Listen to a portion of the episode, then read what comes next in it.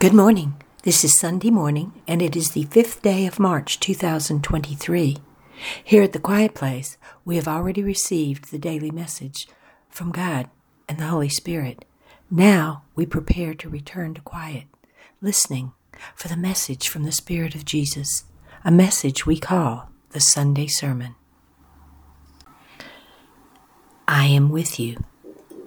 Be joyful in the knowing of this for I am truly with you. When you take this to your heart and really know it, your life changes. You are altered in a most joyous way, for you know you are never alone. Family, friendship, even saying the words announces you are a part of a group a piece of the one group. You are connected with specific individuals. Just knowing this can bring comfort, security, for when these groups are of love, your source of strength can be found there, at the source, at the center. Knowing this brings peace. No matter what you face, you know you will not face it alone. While the experience of it is yours, the doing of it is yours. You are not alone as you face that which is before you. Now, knowing this regarding family and friends, allow yourself to sit with the connections and see all the pieces of the whole coming together, all the members of the family, each person in the group of friendship. How beautiful it is, how comforting it is. Now, see the family, the friendships expand as you realize each member of the family and the friendships brings with them the ancestors, the elders, the wisdom of the past carried within the current those which are present with you now, in the present peace of eternity that is with you now.